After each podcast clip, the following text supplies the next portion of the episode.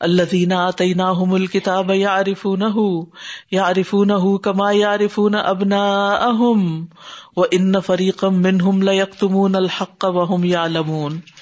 جن لوگوں کو ہم نے کتاب دی ہے، وہ اس رسول کو اس طرح پہچانتے ہیں جس طرح اپنے بیٹوں کو پہچانتے ہیں۔ اور بے شک ایک فریق ان میں سے لازمن حق کو چھپاتا ہے یعنی علماء کا گروہ۔ حالانکہ وہ جانتے ہیں، علم آنے کے بعد بھی وہ حق کو چھپا رہے ہیں۔ یعنی تحویل قبلہ کے حق کو پہچانتے ہیں اور رسول کو پہچانتے ہیں، لیکن اس کے باوجود بھی وہ انکار کرتے ہیں۔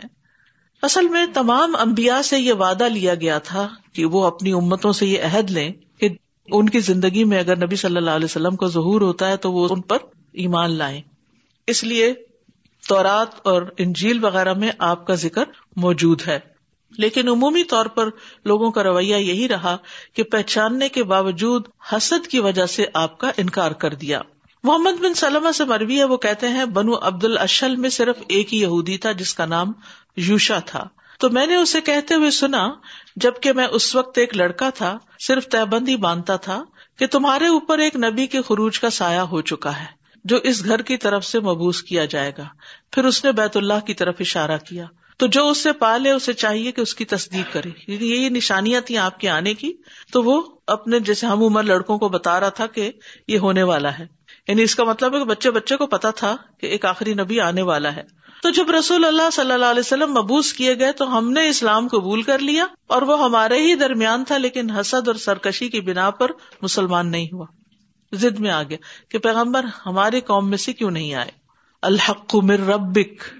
الحق مر رب۔ حق کیا ہوتا ہے؟ کون سی بات حق ہوتی ہے؟ جو رب کی طرف سے ہوتی ہے۔ فلا تکون من الممترین۔ تو آپ ہرگز شک کرنے والوں میں سے نہ ہو یعنی جو آپ کو کہا جا رہا ہے، بالکل درست کہا جا رہا ہے۔ اس لیے آپ اطمینان قلب کے ساتھ اس کی پیروی کریں۔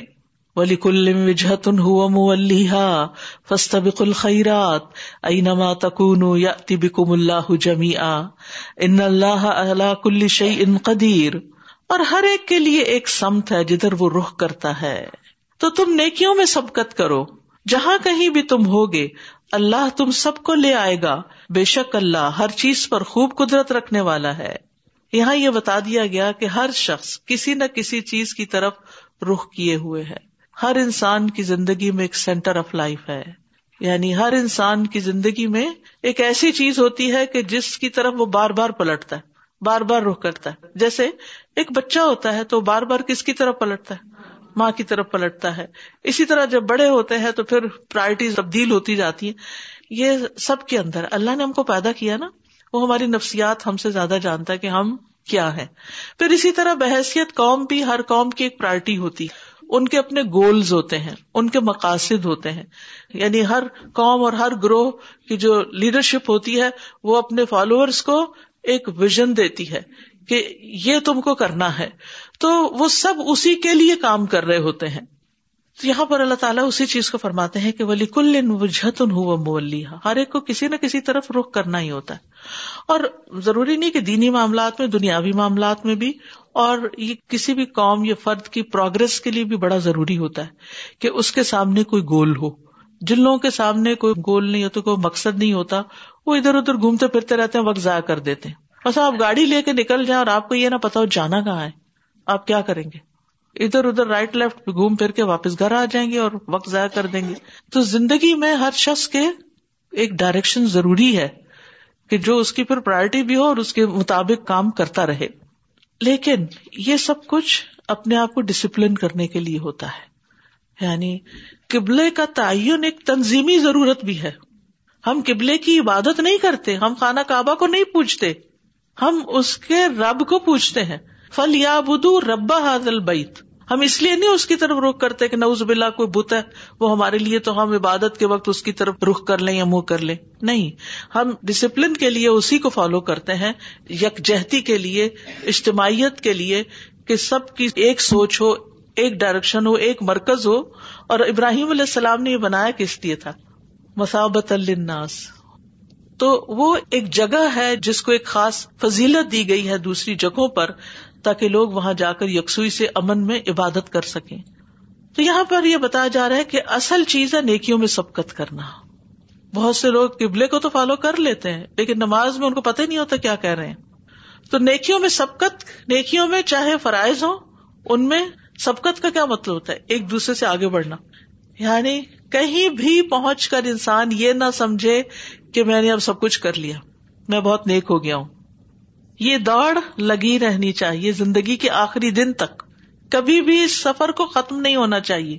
چاہے وہ نیکیاں اللہ کی عبادت سے متعلق ہوں یا بندوں کی خدمت سے متعلق ہوں۔ حقوق اللہ ہو یا حقوق العباد ہو چاہے عبادت ہو، چاہے اخلاق ہو، چاہے معاملہ ہو۔ تو انسان کو احسان کا رویہ اختیار کرنا ہے۔ فسط الخیرات۔ یعنی خیرات میں ہر طرح کے فرائض اور نوافل شامل ہیں۔ جہاں کہیں بھی تم ہوگے، اللہ تم سب کو لے آئے گا۔ یعنی کہیں پر بھی تم ہوگے، تم اللہ سبحان تعالی کے پاس جمع ہو جاؤ گے۔ یہ اللہ کی قدرت کا اظہار ہے۔ ان اللہ اللہ کل شعین قدیر۔ اس لیے تم کیا کرو؟ اپنی زندگی نیکیوں میں کھپا دو، نیکیوں میں لگا دو، کیونکہ تمہیں مرنا ہے، تمہیں واپس جانا ہے۔ حتیٰ کہ چھوٹا سا بھی کوئی کام ہو نا، تو اس کو بھی چھوٹا نہیں سمجھنا چاہیے۔ ابو ذر کہتے ہیں کہ رسول اللہ صلی اللہ علیہ وسلم کی خدمت میں عرض کیا گیا، مال و دولت والے ثواب کما گئے۔ وہ ہماری طرح دعا ازگار کرتے ہیں، خرچ بھی کرتے ہیں، جبکہ ہم خرچ نہیں کر سکتے۔ آپ نے مجھ سے فرمایا، میں تمہیں ایسا کام نہ بتاؤں۔ جب تم اسے کرو گے تو اپنے آگے والوں کو پالو گے اور پچھلے والوں سے آگے نکل جاؤ گے۔ تم ہر نماز کے بعد الحمد للہ سبحان اللہ اللہ اکبر، تینتیس تینتیس اور چونتیس بار اللہ اکبر پڑھو۔ تو اس سے کیا ہوگا کہ تم سب سے آگے نکل جاؤ گے۔ بس تبھی کل خیرات پر عمل ہو جائے گا۔ اسی طرح یہ ہے کہ لوگوں کی خدمت میں فرمایا تمہارا اپنے بھائی کو دیکھ کے مسکرانا صدقہ ہے، نیکی کا حکم دینا صدقہ ہے، برائی سے روکنا صدقہ ہے، کسی بھولے بھٹکے کو راستہ بتانا صدقہ ہے، نابینا کے ساتھ چلنا، راستے سے پتھر ہٹانا، کانٹا یا ہڈی ہٹا دینا، اپنے ڈول سے دوسرے کے ڈول میں پانی ڈال دینا، یہ سب نیکی کے کام ہے تو اس میں دیر نہیں لگاؤ، تمہاری ایسی نگاہ ہونی چاہیے کہ جہاں دیکھو کہ نیکی کا کوئی موقع تو فوراً آگے بڑھ جاؤ۔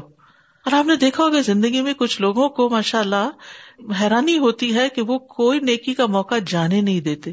جہاں پتا چلا کہ خیر کا کام ہے، اپنے آپ کو پیش کر دیں گے والنٹیئر کر دیں گے، آگے بڑھ جائیں گے، فوراً مدد کریں گے۔ وہ اس بات کا انتظار نہیں کریں گے کہ کوئی ہمیں کہے تو پھر ہی ہم کریں۔ نہیں، اگر کوئی کہنے والا نہیں، خود نظر آ رہا ہے کہ یہ ایک اچھا کام ہے تو اس کو کر لینا چاہیے۔ پھر فرمایا وہ منہائی سخرج تفلی وجہ کا شطر المسد الحرام و ان الحق مر ربک و ملاح بغافل اما تعملون۔ اور آپ جہاں سے بھی نکلیں، نماز میں اپنا چہرہ مسجد حرام کی طرف کر لیا کریں۔ یعنی سفر پہ جائیں تو جہاں جہاں بھی ہو کعبہ کی طرف ہی رخ کریں۔ اور بے شک وہ آپ کے رب کی طرف سے یقیناً حق ہے۔ بالکل سچی بات ہے۔ اور جو تم عمل کر رہے ہو، اللہ اس سے غافل نہیں ہے۔ تو آپ سوچیے کہ یہ ٹرننگ پوائنٹ یہ واقعہ کتنا عظیم تھا کہ جس کے بارے میں بار بار تاکید کی جا رہی ہے۔ اور اس میں ہم سب کے لیے معمولی سا سبق کیا ہے کہ ہم نماز میں قبلے کی پابندی کو لازم کر لیں۔ کیونکہ بہت سے لوگوں کو میں نے اس میں تساہل برتتے دیکھا ہے، سستی کرتے دیکھا ہے، صحیح طور پہ ڈائریکشن کو فالو نہیں کرتے۔ نئے گھر میں جائیں، نئی جگہ پر جائیں، نئے شہر میں جائیں تو سات بندوبست کر کے اب تو بلا ہو اسمارٹ فونس کا کہ اس میں تقریباً ہر ایک کے اندر ہی قبلے کی ڈائریکشن بتائی جاتی ہے۔ تو اس میں کچھ مشکل نہیں رہی۔ ورنہ ایک وقت تھا کہ الگ سے کمپس اٹھا کے چلتے تھے اور اس میں ڈھونڈتے تھے۔ بہرحال وہ بھی ایک غنیمت تھی۔ جہاز میں بھی کوشش کرنی چاہیے، لیکن وہ پھر ایک ایسی سچویشن ہو جاتی ہے کہ جس میں آپ بے بس ہو جاتے ہیں۔ کیونکہ آپ نہ اس کا رخ بدل سکتے ہیں اور نہ آپ سیٹ کا بدل سکتے ہیں اور نہ ہی آپ ساتھ والے کو کچھ کہہ سکتے ہیں۔ تو اس لیے وہ ایک مجبوری کی کیفیت ہے کہ آپ قیدی ہیں، وہاں بندے ہوئے آپ اٹھ کے کہاں بھاگیں گے اس میں سے؟ تو وہ پھر ایک ایکسپشنل صورت ہے۔ وہ بن ہائی سخرج فولی وجہ کا شطر المسد الحرام و ہائی سما کن تم فولو وجوہ کم شطرہ اللہ یقون الناس علیہ کم حجتن الذین ظلموا منہم فلا تخشوہم وخشونی ولی اتم نعمتی علیکم ولعلکم تہتدون اور آپ جہاں سے بھی نکلے بس اپنا چہرہ مسجد حرام کی طرف پھیر لیں اور تم سب جہاں بھی ہو یعنی نبی صلی اللہ علیہ وسلم کو الگ خطاب ہے، امت کو الگ خطاب ہے اور تم سب جہاں بھی ہو اپنے چہرے اسی مسجد حرام کی طرف پھیر لیا کرو۔ تاکہ لوگوں کے پاس تمہارے خلاف کوئی حجت نہ رہے کہ کہیں یہ فالو کرتے ہیں اور کہیں نہیں کرتے۔ مگر جن لوگوں نے ان میں سے ظلم کیا تو ان سے نہ ڈرو اور مجھ سے ڈرتے رہو۔ یعنی اللہ کے نافرمان لوگوں سے مت ڈرا کرو۔ وہ خود بھی نافرمانی کرتے ہیں اور تمہیں بھی نافرمانی کی طرف بلاتے ہیں۔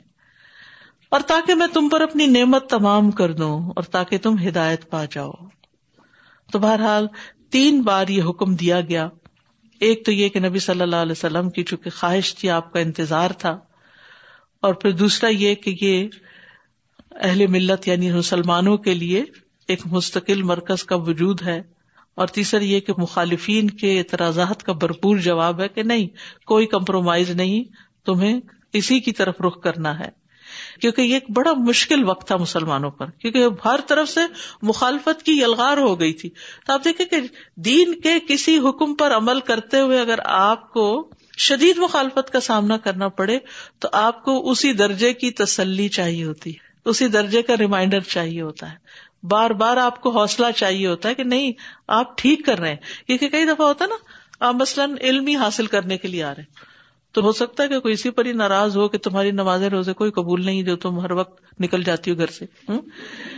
کوئی یہ نہیں دیکھتا کہ وہاں جا کر جو لے کر لوٹ کر آتے ہیں وہ کیا ہے؟ کیونکہ انہوں نے نہ سنا، نہ دیکھا، نہ پڑھا، نہیں پتا۔ تو اس لیے ان کو بھی معذور سمجھنا چاہیے، ان کو بھی ایکسکیوز کر دینا چاہیے۔ لیکن یہ ہے کہ بعض اوقات آپ ایک بہت اچھا کام کر رہے ہوتے ہیں اور لوگ آپ کا اسی پر ہی مذاق اڑانے لگتے ہیں، اسی کو ہی غلط ثابت کرنے لگتے ہیں۔ تو ایسے میں آپ فکر مند نہ ہو لیکن یہ ہے کہ پھر خالی بیٹھ گئے تو شیطان غلبہ پا جاتا ہے۔ آپ کو کیا چاہیے ہوتی ہے؟ ری ایشورینس چاہیے ہوتی۔ تو یہ ری ایشور ری ایشور ری ایشور کرایا جا رہا ہے کہ آپ جس قبلے کو فالو کریں جس ڈائریکشن پہ آپ چل رہے ہیں، جو راستہ آپ نے اختیار کیا ہے، وہ بالکل صحیح ہے، وہ حق ہے، وہ اللہ کی طرف سے ہے۔ اسی پر قائم رہیے اور کسی مخالف کی مخالفت کی پرواہ نہ کیجیے۔ کیونکہ ان کی حجتیں کیا تھیں کہ ہماری ملت کو چھوڑ کر اپنے آبا کی ملت کی طرف چلا گیا ہے اور یہ کہ اپنی خواہشات کی پیروی کر رہے ہیں اور ان کا کوئی دین نہیں، کبھی کسی طرح منہ کرتے ہیں، کبھی کسی طرف طرح طرح کی باتیں تھی وہ کہتے ہیں جتنے منہ اتنی باتیں۔ تو یہ تو ہوتا ہی ہے، لیکن انسان یہ دیکھے کہ میرے لیے ایک اللہ کی بات کافی ہے۔ فلا تخش وخشونی ان سے مت ڈرو۔ کیونکہ عموماً ڈر ایک ایسی چیز ہے جس کی وجہ سے انسان دوسرے کے دباؤ میں آ کے اللہ کی نافرمانی کر بیٹھتا ہے۔ بعض اوقات شوہر اتنا پریشرائز کرتے ہیں کہ اس پیپر پہ سائن کرو جس میں سود کا لین دین ہوتا ہے ورنہ یہ لو طلاق ہے تمہاری۔ یعنی اس درجے تک کا دباؤ ڈالا جاتا ہے حرام کام کروانے کے لیے۔ تو اسی طرح اور بھی بہت ساری چیزیں ہوتی ہیں۔ تو ایسے معاملات میں انسان کا ایک امتحان ہوتا ہے۔ کہ وہ کس حد تک دباؤ قبول کر سکتا ہے۔ تو جو چیزیں اللہ کی سری نافرمانی کی، ان میں کمپرومائز نہیں کرنا چاہیے اور ڈرنا بھی نہیں چاہیے۔ کیونکہ انسانوں کے مقابلے میں اللہ کا ڈر زیادہ بڑی چیز ہے۔ جو پکڑ اللہ کی ہے، وہ کسی انسان کی نہیں ہو سکتی۔ اور انسان بھی صرف اپنا کام نکلوانے کے لیے بازو کا دھمکیاں دیتے ہیں، انہوں نے کرنا، کرانا کچھ نہیں ہوتا۔ کیونکہ اس کرنے میں ان کا اپنا بھی بڑا نقصان ہوتا ہے۔ دوبارہ یہاں خشیت کی بات ہوئی ہے۔ خشیت اور خوف ملتے جلتے لفظ ہیں، لیکن خشیت علم کی وجہ سے پیدا ہوتی ہے۔ ان نما یکش اللہ نبادی العلما اور خشیت میں انسان جس سے ڈرتا ہے، اس میں اس کی تعظیم بھی کرتا ہے۔ جبکہ خوف کسی ڈرنے والے کی کمزوری کی وجہ سے ہوتا ہے۔ چاہے خوفناک چیز بہت بڑی نہ بھی ہو۔ ولی اتم نعمتی علیہ کم اور تاکہ میں اپنی نعمت تم پر تمام کروں۔ نعمت دو طرح کی ہوتی ہے۔ ایک تو مادی نعمتیں ہیں اور ایک دین کی نعمت ہے۔ یعنی یہ دین جو اللہ نے اپنے رسول کو بھیج کر اور کتاب نازل کر کے مکمل کیا ہے، یہ ایک بہت بڑی نعمت ہے، جس کو قرآن مجید میں نعمت بھی کہا گیا۔ لیوم اکمل تو لکم دین اکم اتمم تو علیہ کم نعمتی۔ ولا اللہ کم تحتدون اور تاکہ تم ہدایت پا جاؤ، سیدھے رستے پر رہو۔ کما ارسلنا فی کم رسول کم یتلو علیہ کم آیاتنا و یو ذکی کم و یو المکم الکتاب الحکم و یو المکم معلوم تکون تعلمون جس طرح ہم نے تمہارے اندر تم ہی میں سے ایک رسول بھیجا ہے جو تم پر ہماری آیات کی تلاوت کرتا ہے، تمہارا تزکیہ کرتا ہے، تمہیں کتاب و حکمت کی تعلیم دیتا ہے اور تمہیں وہ کچھ سکھاتا ہے جو تم نہیں جانتے تھے۔ یعنی قبلے کی تبدیلی ایک نعمت ہے تمہارے لیے کہ تمہیں ایک ایسا مرکز اللہ نے عطا کیا۔ اور اسی طرح کی نعمت اس سے پہلے اللہ نے تمہارے طرف بھیجی رسول کی شکل میں۔ اور رسول نعمت کیوں ہے؟ کیونکہ وہ ہمیں کیا کچھ عطا کرتے ہیں؟ یعنی قرآن دیا انہوں نے۔ یتلو علیہ کم آیات تزکیا کیا وہ یوزکی کم تعلیم دی، کتاب کی اور حکمت کی۔ اور وہ کچھ سکھایا جو تم نہیں جانتے تھے۔ تو یہ نعمتیں بہت بڑی نعمتیں ہیں۔ ان کو ہم دراصل نعمت سمجھتے ہیں۔ ہم کھانے پینے کی چیزوں کو یا باقی چیزوں کو تو نعمت پھر بھی سمجھتے ہیں۔ وہ کھا کے اللہ کا شکر ادا کر لیتے ہیں۔ لیکن دین کی نعمت ملے تو ہم اس کو بازو کا تو بوجھ ہی سمجھتے احسان جتاتے ہیں۔ جیسے بچے ہوتے ہیں نا نہ سمجھ تو ان کو کہنا کھانا کھا لو۔ تو وہ سمجھتے ہیں کہ اما پر احسان ہے اگر چند دکھ میں کھا لیے۔ تو اسی طرح جب آپ ان سے کہتے ہیں یہ پڑھ لو، یہ دین کا کچھ سیکھ لو، تو وہ اس سے بھی بڑا احسان جتاتے ہیں۔ تو بہرحال یہ رسول صلی اللہ علیہ وسلم کو بھیجا جانا ایک عظیم نعمت ہے اور دین کا آنا ایک عظیم نعمت ہے اور اس میں سب سے بڑی بات یہ کہ نبی صلی اللہ علیہ وسلم نے اپنے اصحاب کا تزکیہ کیا، شرک سے توحید کی طرف ریا کاری سے اخلاص کی طرف، جھوٹ سے سچائی کی طرف، خیانت سے امانت کی طرف، تکبر سے توازوں کی طرف، برے اخلاق سے اچھے اخلاق کی طرف، اور پھر حکمت بھی سکھائی۔ یعنی حکمت سنت بھی ہے اور حکمت چیزوں کو ان کی اپنی صحیح جگہ پر رکھنا، صحیح فیصلے کرنا۔ فض قرونی از وشکرولی ولا تک فرون بس تم میرا ذکر کرو، میں تمہارا ذکر کروں گا۔ اور تم میرا شکر ادا کرو اور میری نا شکری نہ کرو۔ ذکر، یاد۔ یاد اٹھتی کہاں سے؟ دل سے۔ یاد دل میں ہوتی۔ جب دل میں ہوتی ہے تو زبان پہ بھی آ جاتی۔ اور پھر عمل میں بھی آ جاتی ہے۔ انسان اس کے مطابق کوئی کام یاد آتا ہے تو وہ جلدی سے کرنا شروع کر دیتا ہے۔ تو فض قرونی تم مجھے یاد کرتے رہو۔ تو اس سے یہ پتا چلتا ہے کہ اگر ہماری زبان بزی بھی ہو، لوگوں سے باتیں کر رہے ہیں، کھا پی بھی رہے ہیں، تو بھی دل ہی دل میں اللہ کو یاد کرتے رہنا چاہیے۔ نبی صلی اللہ علیہ وسلم فرماتے ہیں، اللہ تعالیٰ فرماتا ہے، میں اپنے بندے کے ساتھ ہوں جب تک وہ مجھے یاد کرتا ہے اور میری یاد میں اپنے دونوں ہونٹ ہلاتا ہے۔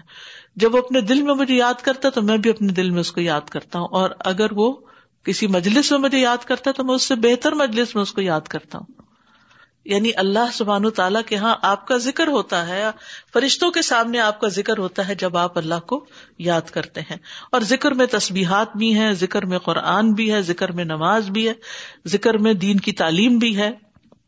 رسول اللہ صلی اللہ علیہ وسلم نے فرمایا، بے شک تم لوگ جو اللہ کی عظمت کا ذکر کرتے ہو یعنی تصویر لا الہ الا اللہ الحمد للہ کے الفاظ کہتے ہو، وہ عرش کے گرد چکر لگاتے رہتے ہیں۔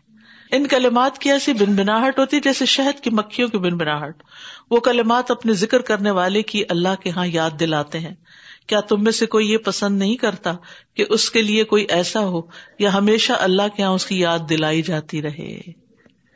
یعنی آپ اللہ کی نگاہوں میں رہیں۔ ویسے تو اللہ تعالیٰ سب کو دیکھتا ہے، لیکن خاص توجہ۔ اور پھر یہ کہ یہ ہر چیز سے بہتر ہے ذکر کرنا۔ لہٰذا ہمیں ذکر کرنے کی عادت ہونی چاہیے۔ ذکر کرنے والے ہنستے ہوئے جنت میں داخل ہوں گے یعنی جو کثرت سے مستقل ذکر کرتے ہیں۔ رسول اللہ صلی اللہ علیہ وسلم نے فرمایا، بہترین عمل یہ ہے کہ تم دنیا سے رخصت ہو تو تمہاری زبان اللہ کے ذکر سے تارو۔ تو یہ کیسے ہو سکتا ہے؟ جب ہم صحت کی حالت میں بھی اللہ کو یاد کرتے رہیں۔ یہ شیطان کو بگا دیتا ہے، رحمان کو راضی کرتا ہے۔ ذکر دل سے غم اور پریشانی کو دور کرتا ہے۔ دل کے لیے خوشی کھینچ لاتا ہے۔ جسم اور دل کو طاقت بخشتا ہے۔ دل اور چہرے کو روشن کر دیتا ہے ذکر۔ رسک کو کھینچ لاتا ہے۔ اور انسان کو ایک تازگی نصیب ہوتی ہے۔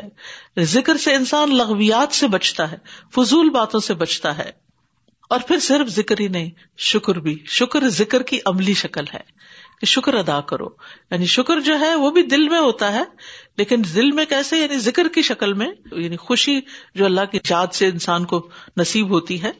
اور پھر اس کے ساتھ ساتھ انسان زبان سے بھی شکر ادا الحمد للہ کہتا رہے۔ اور اس کے علاوہ عمل میں یعنی جو نعمتیں ملی ہیں، ان کو اللہ کی مرضی کے مطابق استعمال کرے۔ پھر فرمایا، یا الذین آمنوا استعینوا بالصبر والصلاۃ ان اللہ صابرین اے لوگ جو ایمان لائے ہو، صبر اور نماز سے مدد طلب کرو۔ بے شک اللہ صبر کرنے والوں کے ساتھ ہے۔ انسان کی دو ہی حالتیں ہوتی ہیں، یا نعمت کی یا پھر تکلیف کی۔ کبھی آرام اور راحت ہوتا ہے اور کبھی تکلیف اور پریشانی ہوتی ہے۔ تو پیچھے بتا دیا گیا کہ نعمتیں ملے تو کیا کرو؟ ذکر اور شکر کرو۔ اور اگر تکلیف آئے تو کیا کرو؟ صبر کرو۔ صبر اور نماز سے مدد لو۔ اللہ کی مدد حاصل کرو۔ تو صبر کیا ہے؟ صبر یہ ہے کہ انسان روک لے اپنے آپ کو کس سے؟ اس طریقے سے، اس رویے سے جو اللہ سبحان تعالیٰ کو ناپسند ہے۔ صبر میں اللہ کی پسندیدہ باتوں پر عمل کرنے کے لیے اپنے آپ کو روکے رکھنا کہ نہیں، یہ اللہ کی مرضی کا کام، یہ مجھے کرنا ہے۔ یہ بھی صبر ہے۔ خواہشات اور لذات کتنا بھی اپنی طرف کھینچے، لیکن ان سے رک کر وہ کام کرنا جو اللہ چاہتا ہے۔ چاہے نیند آئی ہے، چاہے بھوک لگی ہے۔ پھر اسی طرح یہ ہے کہ صدمہ پہنچے کوئی، تقدیر میں کوئی چیز ایسی آ جائے، تکلیف دہ ہو، ناگوار ہو، اور پھر اسی طرح غم اور دکھ کے موقع پر یعنی ایسا واویلا نہ کرنا کہ جو اللہ تعالیٰ کو ناراض کرے۔ تو صبر جو ہے، یہ کوشش سے آتا ہے۔ اور صدمے کی پہلی چوٹ پہ صبر کرنا چاہیے۔ اور نماز سے مدد حاصل کرنی چاہیے صبر کرنے کے لیے۔ یعنی جب انسان حضور قلبی سے نماز پڑھتا ہے تو وہ جو غم ہوتا ہے نا، اس میں بریک آ جاتی ہے۔ جو پریشانی ہوتی ہے نا، وہ ایک طرف ہو جاتی ہے۔ امبیا علیہ السلام یہی کچھ کیا کرتے تھے۔ ولا تقول فی سبیل اللہ اموات بل احیا ام ولا کلّا تشعرون۔ اور جو لوگ اللہ کی راہ میں مارے جائیں، انہیں مردہ نہ کہو، بلکہ وہ زندہ ہے لیکن تم شعور نہیں رکھتے۔ یہاں شہید کی برزخی زندگی کے بارے میں بتایا جا رہا ہے۔ کہ وہ اپنی برزخ کی زندگی میں بھی زندہ ہوتے ہیں۔ ان کی روح جو ہے، وہ ارش کے تلے جو لٹکتی ہوئی کندیلے ہیں، اس میں سبز پرندوں کی شکل میں جا کر بیٹھ جاتی ہیں اور اسی طرح جنت کے پھل کھاتی ہیں۔ اور اس کے ساتھ ساتھ ان کے جسم کے ساتھ بھی ان کا تعلق ہوتا ہے۔ یعنی وہ وہاں بھی ہوتی ہیں اور اس کے ساتھ ان کا جسم بھی خوشی محسوس کرتا ہے۔ اسی لیے آپ دیکھیں کہ بہت دفعہ یہ مشاہدات ہوئے کہ جب کوئی قبر کھودی گئی تو اس میں کوئی شخص جو تھا وہ بالکل انٹیکٹ تھا، اس کو کچھ بھی نہیں ہوا۔ تو ایسی باڈیز عام طور پر شہیدوں کی تھی ایک تو شہادت کبرا ہوتی ہے کہ میدان جنگ میں مارے جانا، اور دوسرے تعاون سے مرنا بھی شہادت ہوتی ہے، اور عورت جب بچہ پیدا کرتے ہوئے فوت ہوتی ہے، یا اسی طرح پیٹ کی تکلیف میں جو فوت ہوتے ہیں۔ شہادت سغرا جو ہے، اس کی کئی اقسام ہوتی ہیں۔ لیکن یہ ہے کہ ان تکلیفوں پر بندہ صبر کرتے ہوئے اللہ کی رضا پر راضی ہو۔ تو بہرحال پہلی بات تو یہ کہی گئی کہ ان کو تم مردہ نہیں کہو، کیونکہ ڈیڈ کہنا کسی چیز کو ایک بڑا ہی تکلیف دہ چیز ہے۔ جو اللہ کی راہ میں اپنی جان دیتے ہیں، وہ ڈیڈ نہیں ہے اللہ نے ان کو ایک خاص زندگی عطا کی۔ لیکن یاد رکھیے، وہ دنیا والی زندگی نہیں ہے۔ یہ دنیا کی زندگی پہ قیاس نہ کرو۔ وہ یہ دنیا کی سرحد پار کر چکے ہیں۔ وہ برزخ کی زندگی ہے۔ اور اس زندگی میں اللہ سبحان تعالیٰ ان کو نعمتیں عطا کرتے ہیں۔ نبی صلی اللہ علیہ وسلم نے فرمایا شہدا کی روحیں سب پرندوں کے پیٹ میں ہوتی ہیں۔